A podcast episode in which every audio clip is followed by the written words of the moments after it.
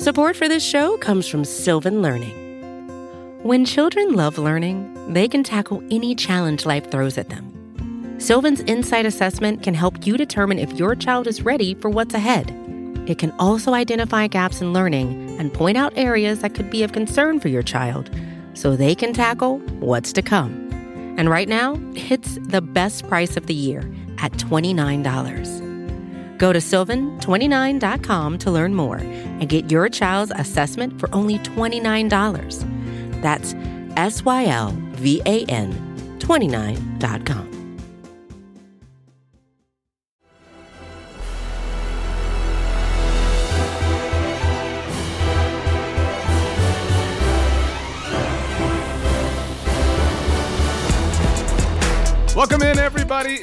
Monday Football Monday, the premier, the most awesome, the most perfect show that the SB Nation NFL show offers you. I am RJ Ochoa. He is Pete Sweeney. He is Michael Kist. We have experienced a Sunday in double digits as far as weeks are concerned in the NFL, boys. And amazingly, the number of weeks that we have now hit as we are approaching week 11 is higher than the collective amount of wins that the entire NFC East has. I hope you enjoyed your Sunday. I cover the Dallas Cowboys for SB Nation. Pete Sweeney covers the Kansas City Chiefs. So we had a bye week. The Masters was a nice little prize in lieu of that. Michael Kist, you did cover, of course, the reigning uh, division champion Philadelphia Eagles. Kist, how was how was your Sunday watching some Eagles football? Terrible, terrible. and, and, I've told the Bleeding Green Nation listeners that if they want an escape from Eagles news, if they want to listen to, about the NFL more, you know, outside of the Eagles, to come check us out on this show. So if you if you want that Eagles talk, if you really really want that in your life. Go to Bleeding Green Nation podcast. We got the reaction show up there. We got the pressers up there. We're talking about it. Not going to talk about it here so that's where I'm at mentally. Uh, Pete Sweeney, you celebrated your birthday over the weekend, uh, so the Yes. bye week landed on a great time for you. Another year Perfect. older, another year wiser, another year more handsome, more perfect, more debonair. do you do you feel reset with another trip around the sun? Yeah, I do. I know that I have another 10 or 11 weeks of Chiefs coverage to go, so I'm I'm ready for that now. I Slick. do want to say I was thinking about you this weekend. I know you were very excited for the Masters and Dustin Johnson, he kind of Patrick Mahomes did. Really just took it out of everyone else's hands. Wasn't really that exciting at the end, so uh, I'm sorry about that for you. It's interesting that you say that because I have long said um, I am a huge golf fan, and I don't know exactly if either of you know what Dustin Johnson looks like. I've always said he looks remarkably like Alex Smith, the former Chiefs quarterback. Um, so we'll, we'll get to the Washington performance later. Let's start though, boys. The Arizona Cardinals taking down the Buffalo Bills, who came off that big win at home against the Seattle Seahawks. Everybody heard the really fantastic story about what the Bills Mafia did for Josh Allen after the loss of his grandmother. Really heartwarming story. There's no question that the people of Buffalo are some of the most uh, down to earth, loving people that the United States has to offer. 32 to 30, the final score after a 43 yard game winning Hail Murray, as every headline in America has deemed it, from Kyler Murray to DeAndre Hopkins. Michael Kist, can you imagine trading away DeAndre Hopkins? David Johnson seeing why he was trending must not have been uh, been a nice social media experience for him. But look, let's start off hot. This is all about the yeet of the week, and you know exactly what I'm talking about Mm. here. You just talked about it. Yeet. Kyler Yeet. Kyler Yeet. Murray, calamari, whatever you want to call him. He had some Oh, flavor I like that. on the Hail Mary toss. 11 seconds to go at the snap, down four points from the 43 yard line. And yeah, Murray does a wonderful job on this drive, keeping things alive and on this play specifically. But you cannot overlook DeAndre Hopkins' role in this one. Shout out to Bill O'Brien. One of the greatest games in football lore is the Sea of Hands game from the AFC playoffs between the Raiders and Dolphins back in 1974. I grew up on NFL films, ingrained in my memory. This had that same feel at the end. Hopkins elevates three on one situation, 500 ball, and makes the grab of his life to haul in the pass of Calamari's life. And that's all she wrote in this one. She's your yeet of the week. And look, this is a Cardinals team fresh off a loss from the Miami Dolphins. We're going to talk about that. But they find a way to pull this one off, and they are in the middle of a three team, six win NFC West that will be decided in exciting fashion over the second half of the season. I'm jacked up for it. Pete, the uh, Buffalo Bills took a 30 to 26 Right. lead with less than 40 seconds left off of their own impressive touchdown by virtue of a wide receiver that they traded for over the offseason in Stefon Diggs. Um, I thought this was kind of the wide receiver game with, with DeAndre, Mhm. with Stefon. Cole Beasley had an incredible game. Uh, amazingly, the worst performance from a wide receiver in this game, in, in terms of moments are concerned, came from the future Hall of Famer. Larry Fitzgerald had that crazy drop that Jordan Poyer picked off. Uh, the Bills are a contender in the AFC, but they are certainly weakened thanks to this loss. This was an interesting game, certainly the game of the week. I will say this you saw the highlight to Hopkins going around throughout the evening. And when you watch that play, it just hit me in the moment. I'm like, this is the yeet of the week. So, given the fact It's always on your mind. I recognize that, and uh, of course, uh, come up of the week was an award we've been giving out since day one, uh, the most prestigious award on the show. I'm going to give the Yeet of the Week award the come up of the week because I knew it when I saw it, and so that was Oh. big. Uh, Buffalo built up the 23 to nine lead thanks to a Josh Allen touchdown catch, which you have to love in a Another game great against receiver Kyler in the game. Kyler Murray. Uh, what do Cole Beasley and I have in common? We're both 5'9 and had a combined 11 catches and 109 yards and a touchdown in this game. Beasley had a one handed grab in this game that was just awesome. Amazing. So the Bills uh, were letting up in this game a little bit, but still in control at the end of the third quarter. And Josh Allen threw a bad pick to Patrick Peterson. His second interception would come in the fourth quarter by way of Dre Kirkpatrick. To the Bills' credit, their defense stepped up and gave Allen another chance by forcing a three and out right away. Yeah. A very nice job by Allen not to get necessarily heady there. A brilliant touchdown pass to Stefon Diggs. That really should have been the game. Then we know what happened with Kyler Murray and Hopkins.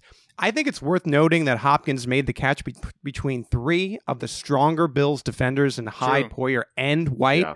Those are three of the better defenders they have. I think sometimes in sports, you get LeBron or Jordan, where you just can't explain it and you're on the wrong side of what'll be a forever memory. I feel bad because I think Buffalo really could have used what would have been a monumental win. Murray's numbers in this game 11 rushes for 61 yards and two touchdowns on the ground, 22 of 32 for 245 yards, one touchdown and a pick. You know, in the NFL, we have the fun player to watch rankings, which of course is Patrick Mahomes and then everybody else. but Kyler Murray just overtook Lamar Jackson for number two. Out with the old, in with the Sue. Ner. Okay, Oh, boomer. my. Kyler Murray is number two in the fun to watch rankings. Goodness. I uh, I did bag briefly on Larry Fitzgerald. Everybody's obviously pointing to the DeAndre touchdown catch. I thought the play before that was really impressive by both Kyler Murray and Larry Fitzgerald. Kyler kind of I don't not, not necessarily it, it was a Kyler scramble, not a, not your average quarterback scramble, but just kind of quickly fired off a pass with time dwindling down. Larry Fitzgerald wisely catching it and getting out of bounds. Uh, I didn't have the same drama as Larry Fitzgerald, you know, carrying the ball to the official uh, like he did in overtime against the Seahawks. Um, I I do think, boys, that um, again the the headline very obvious from this: Hail Murray, blah blah blah. Kyler Murray talked about he never thrown a Hail Murray ever before, but I mean people are missing the lowest hanging possible fruit besides Hail Murray. All right, DeAndre beats Bills. All right, like think about that. Like know, beat Bill O'Brien and beat the Bills. That's just that's all he does. He takes down Bills with him. Come on, somebody, anybody, anybody. Come on, give me a, give me give me something. This, anyway, uh, We'll workshop it. This wasn't an att- a good attempt. You know, it's a it's a work it's a wor- it's a point it's a point where you could work off of. Yeah. this was the game of the week. It had it all. It had great defensive plays. It had offensive plays, and it was it was fun. It was exhilarating. Everybody talked about the Chargers Dolphins um, game and the uniform matchup. This was a low key beautiful uniform matchup in my humble opinion. But on the subject of Chargers Dolphins, let's get to it. Uh, maybe let's get Tua. It uh, the Miami Dolphins now six and three, three and zero with Tua as their starting quarterback. Twenty nine to twenty one, the final score as they take down the Chargers. The Tua Justin Herbert Bowl. Pete, are you um, at all concerned about Justin Herbert, who you had said yourself was outplaying Patrick Mahomes individually for certain portions of the season? Yeah, that was before. This is now. I know. I know Justin Herbert is a rookie, but if you look at this year as a whole, though, being honest, he's un, he's unbelievable. He's been unbelievable to watch. Coming into the game yesterday, his last five games were passer rating wise 137 9, 122 7, 111 3, 89 1, all right, against the Broncos, a little bit of a down game there, but then came right back 105 1. The Dolphins' defense and its pass rushers held him to 187 yards and an 86 3 rating, Mm. both season lows for Herbert. So I think if we're going to consider Herbert for real, which I would say he deserves, we have to take a step back and look at this Miami defense and True. special teams. Then you look at Tua, who has injected life into this team. He's not thrown a pick. He has not lost. Then you look at the playoff picture. The Dolphins are six and three, their best record through nine since 2001, and are one win behind Buffalo at seven and three after that loss we just talked about. Van Ginkel and Xavier Howard and Shaq, and put some respect on his name, Bobby McCain. The AFC does not have a dark horse. It has a dark dolphin. Ride Miami, ride. Yeah. Let, us talk about the Chargers. Wow. A, a week after muffing away a game Which could be said any week ever. about the Chargers, correct? Because they do have the worst ranked special teams unit, and the the Chargers charged early in this one. First drive, they get a punt block. Pete mentioned his name, linebacker Andrew Van Ginkel, who, if you remember, had a fumble return for a touchdown last week. Who is this kid? This one helped to put the put the Dolphins up seven nothing early. There was another special teams blunder when the Chargers jumped off sides on a Miami field goal attempt. That led to a touchdown. Now it's 14 nothing, and the Dolphins would never trail in this thing. Execution separated these two teams. Execution separates these two teams. And look, Tua looked good. But this was another game where he didn't have to do much. The Dolphins are playing Right. great team football, complementary football, and I'll give big props to offensive coordinator Chan Gailey. He has done everything in his power to hide the offensive line because they really don't have the horses up front. Now, they played well as a unit this game. Tua wasn't sacked. They ran for over 100 yards. But here's what's helping. PFF says that Ryan Fitzpatrick was top three in the league for quickest time to throw. So from snap to release, he was at a lightning fast 2.23 seconds. Tua is at 2.3 seconds after three career starts, so the strategy has not changed. I love the 50 50 trustworthy DeVante Parker on a bad snap. That felt very much like Fitz in a good way, but mostly they're incorporating quick hitting RPOs and other hit and throw concepts, which I talked about with Mark Schofield on the Palpably Unfair podcast when the change initially happened. The ball is coming out. They're limiting Tua's exposure to hits. This is about scheme and execution, and the Dolphins have been crushing it in that regard. And as such, they, they are locked in a race with the Bills for the AFC East. They have a legitimate shot at this thing. Remember, Broncos, Jets, Bengals, next on the schedule. Three very winnable games. All roads look like they're heading towards a Week 17 showdown in Buffalo for the division. I just want to note too on the Chargers side of it, the Chargers only got back in this game, if you want to call it that, because of a fumbled snap. Right. That was, I, I believe, the Dolphins center's fault. At that point, it would have been like twenty-one nothing. The Chargers scored on on that turnover, so it's a fourteen point swing there.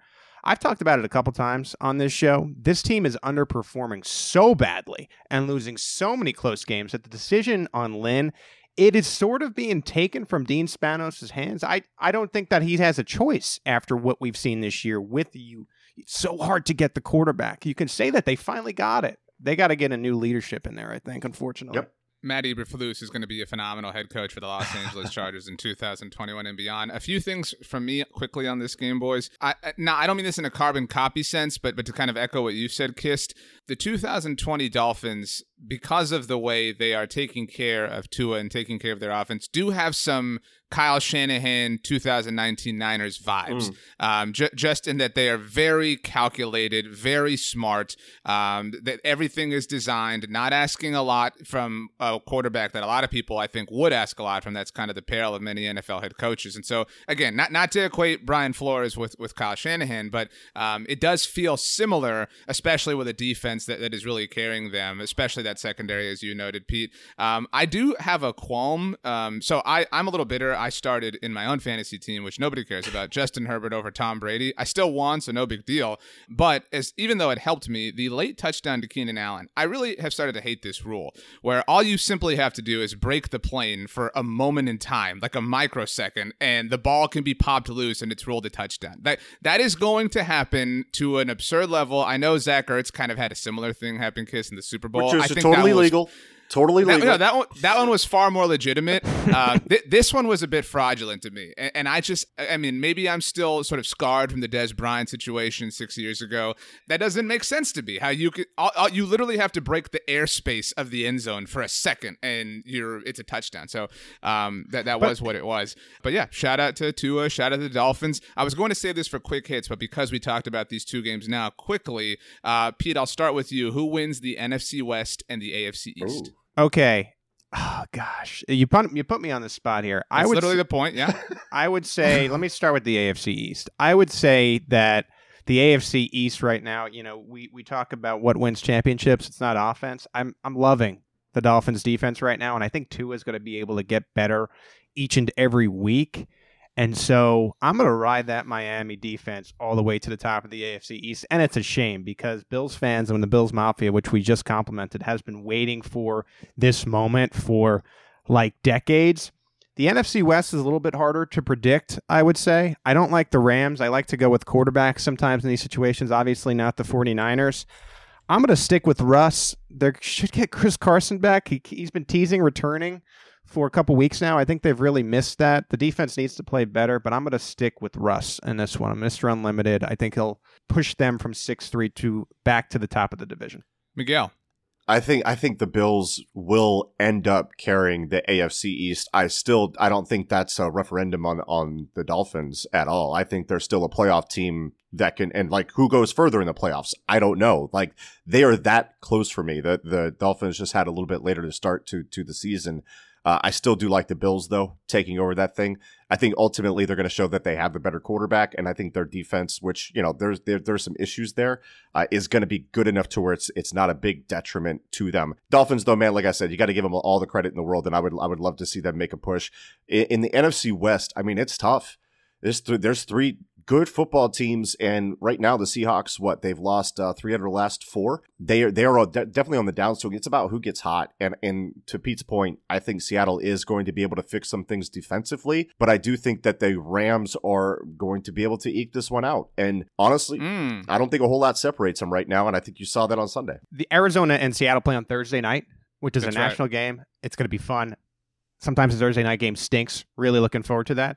The Bills and Dolphins play on January 3rd, the last game of the Yes, season. week So who knows if they are locked up? I mean, that that, is could be a, likely going to be the playoff Week game. 17 Sunday Night Football game. To your point, Pete, they always save that. I, I'll say I agree with Kist. Um, as as as plucky as the Dolphins are, I lean with the better quarterbacks in, in races like this, which is a vast oversimplification. But I mean, if I have to do something, that that is sort of the propelling force for me. So I'll take the Bills. I'll take the Seahawks. Um, although I guess that's not agreeing with Kist. Kist has some love for the Rams, apparently. Let's talk about the Rams, who took down the Seahawks themselves, twenty-three to sixteen, the final score. The Rams now six and three, along with the Seattle Seahawks, along with the Arizona Cardinals. So definitely, I do think that all five of these teams that we're talking about, the three in the West, the two in the East, are making the playoffs, especially with the added wild card. Um, but Kist, I guess, defend your Rams. Um, this was an impressive performance. They did pick off Russell Wilson twice. Yeah, so first of all, shout out to the cornerback duo for the Rams, Jalen Ramsey and Darious Williams, for Totally. holding the opposing duo of DK Metcalf and Tyler Lockett to their worst combined output of the year. Only seven catches, 94 yards between the two of them. That's that's no small feat. And Ramsey gets all the pub, but it's the undrafted Williams who has been legitimately excellent this year. Two interceptions in this one. That makes four on the year. And think about this. He's only started 10 games in his career and he has six interceptions. He also came up with a pass breakup in the end zone with less than a minute left as Russ was trying to work his magic. Worst decision of the game for me was the Seahawks. Down four with fourth and inches at midfield in the beginning of the third. They end up punting and immediately give up a touchdown on the ensuing drive. And look, They smited the football gods. Exactly. I get it that the offense was struggling. Russell Wilson was pressing, but you have a much better chance with Russ on the field, and you shouldn't be re- relying on your 28th ranked scoring defense because your defense is a hemophiliac. Briefly on the Rams, Goff was largely kept clean in this one, and he could chill and deal. Uh, Seahawks pass rush is is again non-existent. Now here is the problem for the Rams that I really want to watch. Starting left tackle Andrew Whitworth was carted off with a left knee Yep. injury at the end of the first half. Reports are that he tore his MCL with damage to his PCL. He is headed to IR. That's bad news when you're projecting the Rams forward because he's been very good in the run game for them. And as a pass protector, he has allowed zero sacks and only six pressures on the season coming into this one. Overall, turns out what we thought we knew about the West was wrong and the Seahawks find themselves in deep water after going one and three in their last four. They need to fire up the stove and start cooking because this division is open for business. As for the Rams, this is their highest quality win of the season by far. Did they just catch the Seahawks on the downswing or are they figuring it out? Time will tell because they have the Bucs, 49ers, and Cardinals up next for them. And I'm already starting to sway away from my Rams pick in the West. That's how close this division is. Well, what you said, I think, is interesting about the offensive line the ultimate diss for quarterback play in the NFL is you're a system quarterback. Mm. Well, I think if there is any agreement amongst people who argue with it about this stuff on NFL Twitter and such, it's that Goff is as close to that as you can possibly get, mm-hmm. which means you need a strong offensive line. And so I, I'm eager to see how he performs. McVay was clearly unhappy with the way the offense performed after the game. He says he needs them to be more consistent, and I agree with that if they're going to win this division. This is the toughest division in football. I, I think the key sequence in this game was 17 10 in the second, Jamal Adams forces a turnover, and Russell Wilson makes a terrible decision two plays later where he could have easily run for the first hmm. down, mm. but saw a receiver to his left, chucked it into the end zone. It was an it was an interception, and the game kind of got out of hand from there. DK Metcalf now has been shut down by both the Cardinals uh, and he has been shut down by Jalen Ramsey with uh, Peterson and then now Ramsey. Uh, that's the key. I mean, you need an elite cornerback if you have it, but just manning up on him all day seems to curb him, and, and that leads to having a, significant advantage. Again, a lot easier said than done because you need that type of player on your team. But if you have one, follow Metcalf and see what happens. And so that was kind of my takeaway for this game. DK stat line obviously um, not great, but his first target didn't even come till extremely late in the third quarter, which really kind of speaks to what this game was. Um, I've been inspired by both of the awards that my colleagues here on Monday Football Monday hand out every week, and I was inspired by the fact that obviously due to uh, the climate of our world, we had a fall master. So from now on, every week I will be awarding a green jacket of the week. Uh, th- this week, Dustin Johnson shares it with Leonard Floyd, who I thought was one of the bigger reasons why the Seahawks, excuse me, why the Rams won this game. Uh, three sacks gave me some OG Robert Quinn vibes in in that uniform, particularly. Uh, was very kind of that that thinner sort of pass rusher yeah. off the edge was a lot of fun. Um, I saw a tweet. I'm sure you saw this, Kist. I don't know if you did, Pete, from uh, a friend of the show, Stephen Ruiz. Uh, it was a photo of uh, the NBA draft is this week of Dirk. Nowitzki winning winning the MVP trophy uh, in 2007, obviously after the blowing of the first round to the Golden State Warriors, a, team that would go on to have some mild success. And he was talking about how that would be Jamal Adams signing his contract extension with the Seahawks as an agreement from all parties involved that it was a bad sort of trade. I agree with you, Pete, that Jamal Adams uh, certainly impacted this game and impacts a lot of games, but this is a it, it, I don't want to say it's a, a round, what is round peg and a square hole, square peg, round hole, whatever, but there is a, a, a funk to this, don't you think, Kist? Yeah, I, I, think when you look at their EPA before this game, this is, and again, Adams had a big impact on this game, but overall, for the life of the season, the Seahawks defensive EPA is the exact same as when he's on the field as opposed to right. when he's off the field. Oh boy. Yeah. So that's not the type of impact that you're looking for. Now again, great game from him in this one, but overall has not been the difference maker that you expected and, and as such the trade is looking bad for them. Very interesting. Uh, well, we have a few more games and a few more things to get to, but before we do, we're going to take a break so that our friends at the Oddcast can sing songs of praise in the name of Monday Football Monday. We'll be back after a word from our sponsors. Welcome back. It is Monday Football Monday, the top show on the SB Nation NFL show. He is Pete Sweeney. He is Michael Kist. I am RJ Ochoa. And Jake Luton. Luton? Mm. Luton? Uh, yeah, whatever. Whatever floats your boat. He's the Lou. He's the Lou that holds the Jags together. Damn near did it. The Green Bay Packers survive and move to seven and two uh, with a twenty-four to twenty win over the Jacksonville Jaguars, who now fall to one and eight. I was watching this game with a close eye uh, in terms of NFL draft positioning. Uh, there was a lot of wind. Uh, I mean, just massive winds in this game.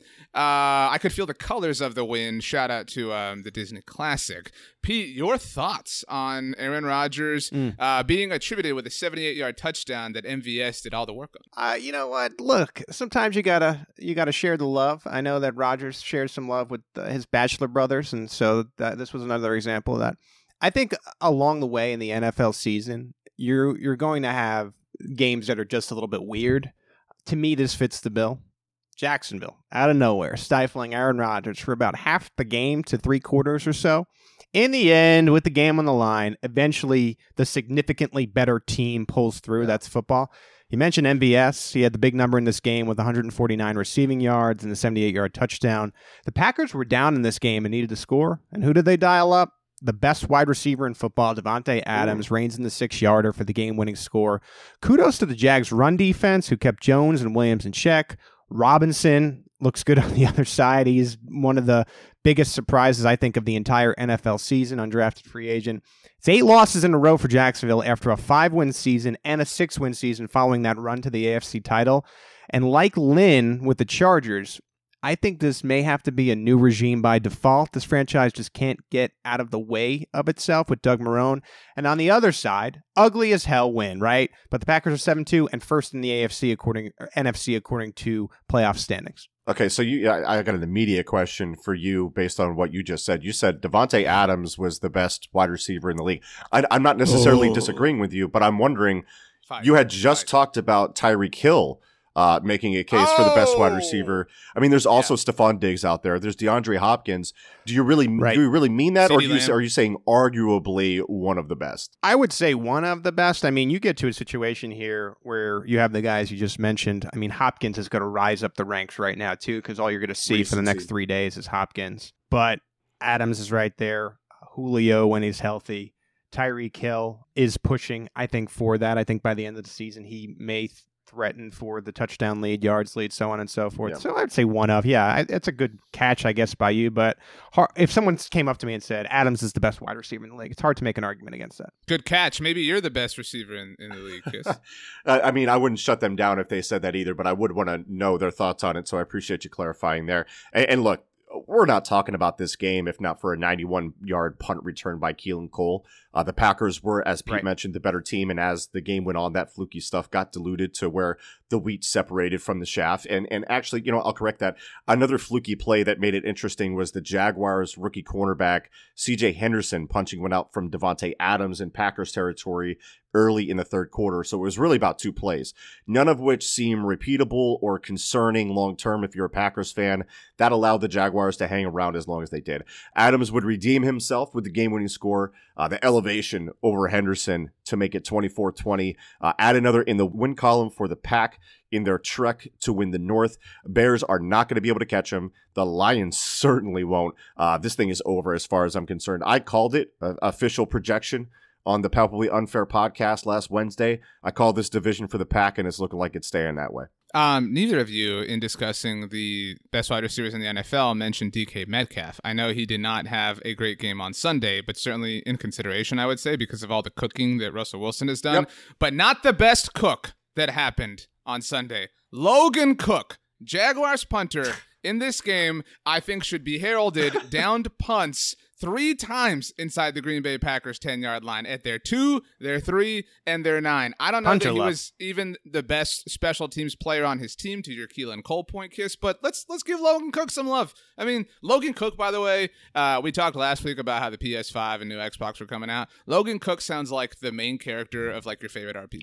You know what I mean? Like, God, I don't know. You um you dismissed Kist uh, the Detroit Lions. Uh, you have said before that their head coach Matt Patricia has, I believe a potato for a brain. I don't know if that's a red potato, a standard potato, a sweet potato. I mean, that's kind of up to you. Uh, but his team did survive against the Washington football team in Alex Smith's first start almost in exactly two years. Matt Prater booted a 59 yard game winning field goal to win D'Andre Swift's first start, 30 to 27, the final score. Pete, I know that you are our mm. fantasy man. Mariah Carey's song about fantasy gets slept on because she has all the other top hits and whatnot. But but uh, what'd you think? Did you think well, yeah, you you were on on the charcuterie board taking uh, Washington here, and well, you got yeah, a lot of egg on your face right now. No How's doubt it about it. Uh, well, I I do have a bone to pick with Matt Prater in this game. I'm thinking about 2032, Pete, 2032, the year where I'm getting ready with my best gal to see the feature film Alex, which is based on the true story. A man pieces his leg back together to make his first start in two years.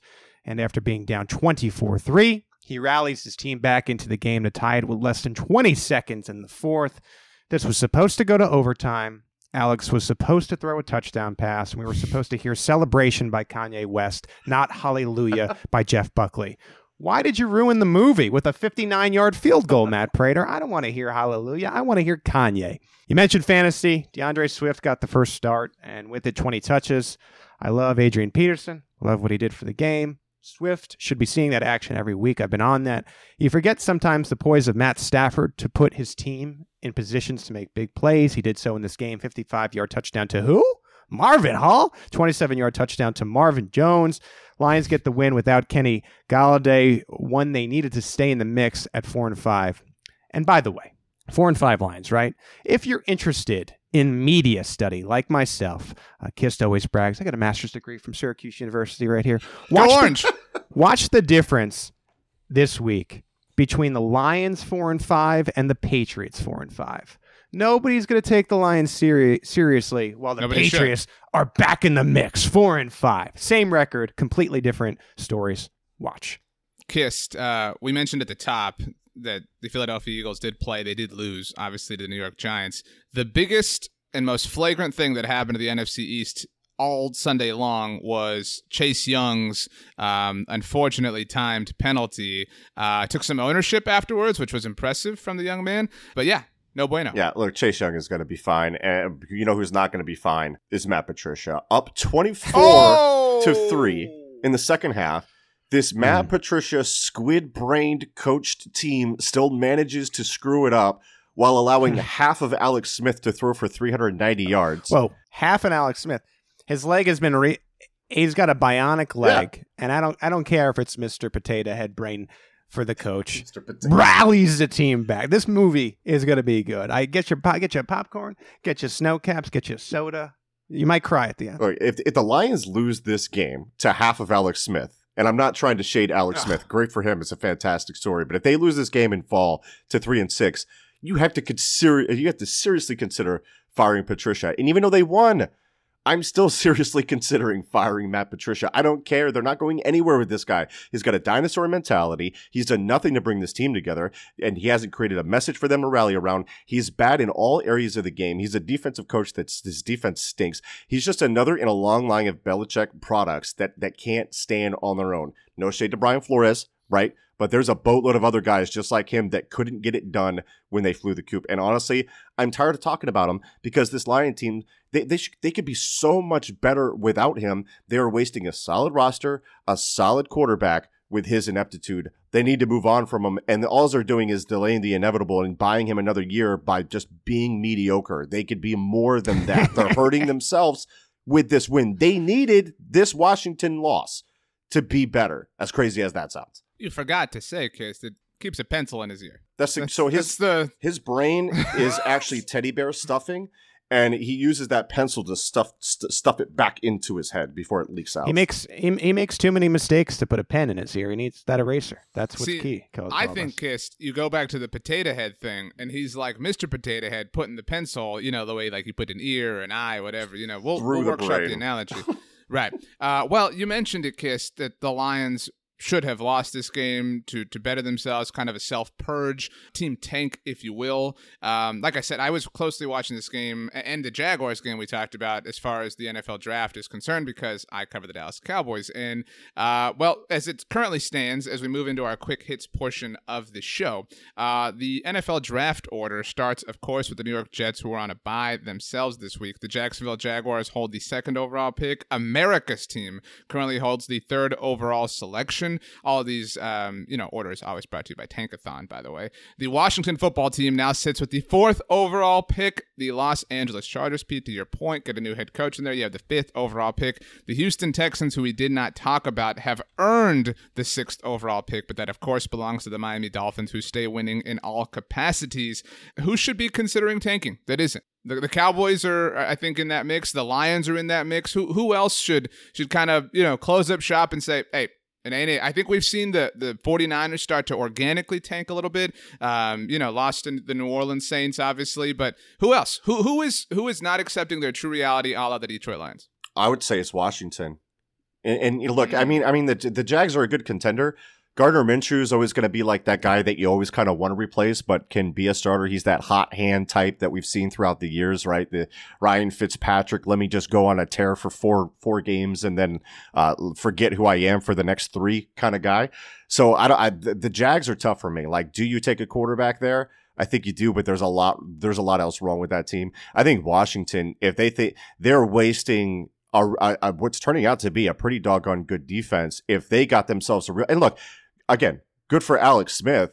That is not a long term answer. And Dwayne Haskins certainly isn't the answer there either. So they need to go full on tank mode. I don't know what the Jets were doing trying to win that football game. They need Oh, to yeah, lose right. every game this season. Uh, they need to stop. Yeah. I don't don't don't tease beating the Patriots. Don't even come close to that. I don't know what you're doing. Uh, you, you might not even want to. Put You could Joe argue the Patriots for this this discussion, by the way. Yeah, but like the pa- the Patriots had that weird month in that area where like Cam couldn't practice with the team and whatnot. Like I, I think we saw what more they're they're more like the team we just saw beat the Ravens than they are for like a, that Jets game in my opinion. And RJ, I mean, their last franchise quarterback was like a sixth rounder. Uh, you know, you forget that. And so, do they True. need a top pick premium? I, I don't know if they do to get that next guy. Uh, also, the Cowboys. I mean, you, you think about this tagging and trading Dak, taking Trevor Lawrence. Why not just go full on? We're just going to lose game. I know, RJ, you would enjoy that. Um, I loathe you with every fiber of my being, Pete. um, okay, let's let's get to some more quick hits. Um, I'll I'll start again with this, even though I already started, so I'm starting twice. Um, so it was a false start, so to speak. The Baltimore Ravens. I don't think any of us think the take that Lamar is not a functional quarterback is fair, but those takes are brewing. Those takes are percolating. Lamar did not look great, and obviously weather was uh, incredibly unique uh, factor in this game, to say the least. Yeah. I thought that that last possession for Baltimore was Yeah. was really embarrassing. I, I could not believe that that happened to the offense that we saw all of last year. Um, what is your panic level on the Baltimore Ravens, Kist? I, I think it's I think it's getting up there. I, I think we need to see better. Eh, like you said, the, the weather played a big factor. The guy threw 34 times in a monsoon and wasn't terrible, but he certainly didn't help them win the football game in, in any form or fashion. And eh, I mean, they just need to prove that they can pass the ball effectively, consistently. They've been out of rhythm since I want to say like around the around the Bengals game is when it really started to to show up. Mm. I still do think p- people are forgetting that Lamar is the reigning MVP. I think Greg Roman has some things to figure out and some soul searching to do to Mm. get that offense on track. So it's not just on Lamar; it's on Greg Ro- Greg Roman as well, who was a hot name uh, in in Yeah. the coaching search last offseason and would have been this season if he would have if he would have kept it going. Their schedule is not that bad down the stretch. I, it's hard for me to be ultra panicked by that one drive when it looked like the worst weather we have seen this year, Yeah. and Cleveland had what 50 mile an hour winds what two weeks in a row. Hard to get panicked after one drive. They are still six and three. I, I tend to think Lamar can't play this poorly after what we saw last year for an entire season. I think they figure it out, and and there's an extra playoff team. I think they're in the mix, and we you know we've seen too many times. If you're in the dance, let's see who's playing their best football at the end. So moderate panic, but certainly not high. Drew Brees and Teddy Bridgewater both sustained injuries on Sunday. Uh, it was reported on Monday morning that Teddy Bridgewater has an MCL sprain and is considered day to day, so maybe not necessarily something worth panicking there over.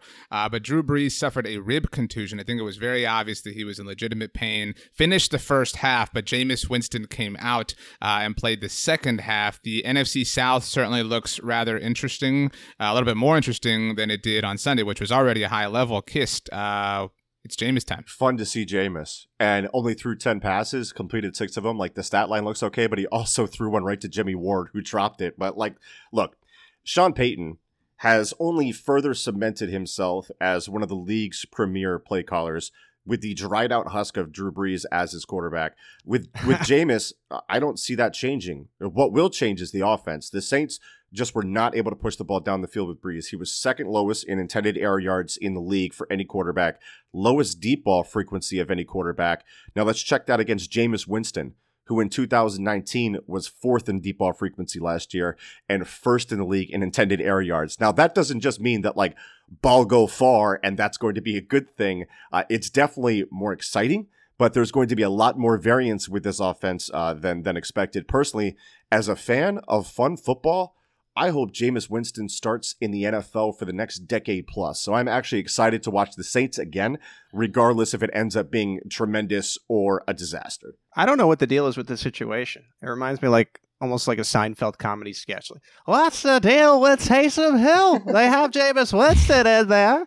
I said he looked like the next Steve Young, and he's not going to play. You know, with the crab leg guy. Like, I don't understand why Hill is not getting an opportunity. Isn't this what everyone has been waiting for for such a long time? Yeah. And you're going to give it to the interception guy? I don't, I don't get that. So a little strange to me. I do think that some of it, to Kist' point, is Jameis is is kind of a, a, a mystery box in a fun way. I, I think you know like the fantasy community might be higher up on, on Michael Thomas, on Emmanuel Sanders in, in, the coming weeks because things could things could be different. I mean, you're talking about you're all of a sudden you're adding Cholula to, to your you know Chipotle bowl. Like it, it changes the complexity of what you're doing offensively, which will be um, a lot of fun to watch. Uh, New Orleans' next three games, they've got the Falcons twice and the Broncos sandwiched Ugh. in the middle there. The Broncos that Pete Sweeney continues to believe in and pick for I don't know what reason, but All right, easy, easy. my my last you know starter uh, quick hit Jeff Heath. Uh, speaking of the Broncos, Yeah, what the picked heck? off Drew picked off Drew Lock twice on Yeah. Sunday. He has. I want I want you to do both brace for this. Jeff Heath, who, if you were unaware, uh, Cowboys fans affectionately called the GOAT, kind of a running bit sort of thing, has three interceptions through nine games this season. The entire Dallas Cowboys defense has three interceptions through nine games this season. I mean, that just says Drew, what you need to know about Drew Lock right there. He's just not good. He's throwing two interceptions to Jeff Heath, brother. this ain't the game for you. Hey, Jeff Jeff Heath stopped the aforementioned Zach Ertz on a Sunday night football game in Philadelphia. So you bite your tongue. I, I, I live in beautiful Kansas City, Missouri. Drew Lock went to Missouri. Maybe I got a little carried away. Or maybe I'm going to start taking a step back there. Uh, you guys want to say I'm so pro Chiefs on this podcast, and I am to an extent. But I do want to say if there's one weakness to their team, it's defense. In some games where Patrick Mahomes is outdueled. We're halfway through the season, and I want to mention two names to you Emmanuel Ogbah and Kendall Fuller. Now, the Chiefs were up against the cap this offseason, so it's hard to pay those guys. But if they lose in the AFC playoffs and it's one of these dual situations, I think that's a mistake people are going to look at. So, a little anti Chief stuff for you right there to keep me level headed. Even after yesterday, I want to double down on my Bengals. I said they would get one between the Titans and Steelers. They did. Next up, Washington football team. A tough, tough game for me because I do uh, side with Alex. Uh, the Giants, Miami Dolphins, and the Dallas Cowboys. Uh, they should get those NFC East wins. Miami, we'll see. I like the Dolphins right now, uh, but I don't know if you necessarily want to count Joe out. And then Ronald Jones, the fleet of the week, 99 yard touchdown. How are we not going to mention that? 98 yard touchdown. I only know this because they told us a billion times that there were two 98 yard plays in that game, thanks to the uh, Carolina Panthers special teams return. So, way to butcher that, but no big deal. Everybody will forget because this was the end of the show. Uh, this was a fantastic episode of Monday Football Monday, as all of them usually are. Make sure to subscribe to the SB Nation NFL show. We are available wherever you get your podcasts. If you can, you're feeling generous, like Pete with basically any NFL team, leave a rating, write a review. Those things are massively appreciated. If You have a question for us, you want us to answer next week, ask it in the comments. If you want to sort of camp out on Yeet of the Week versus Come of the Week, a lot of people are talking about the Green Jacket of the Week. Do so in your review uh, when you check out the podcast. Make sure to listen to all the rest of the shows on the feed throughout the rest of the week. Some um some like garage band production I think is on Tuesdays. Not totally sure what it is. I, I think I think it'll be fine. I'm looking forward to listening to it myself. Everybody have a great rest of your week. This was Monday Football Monday.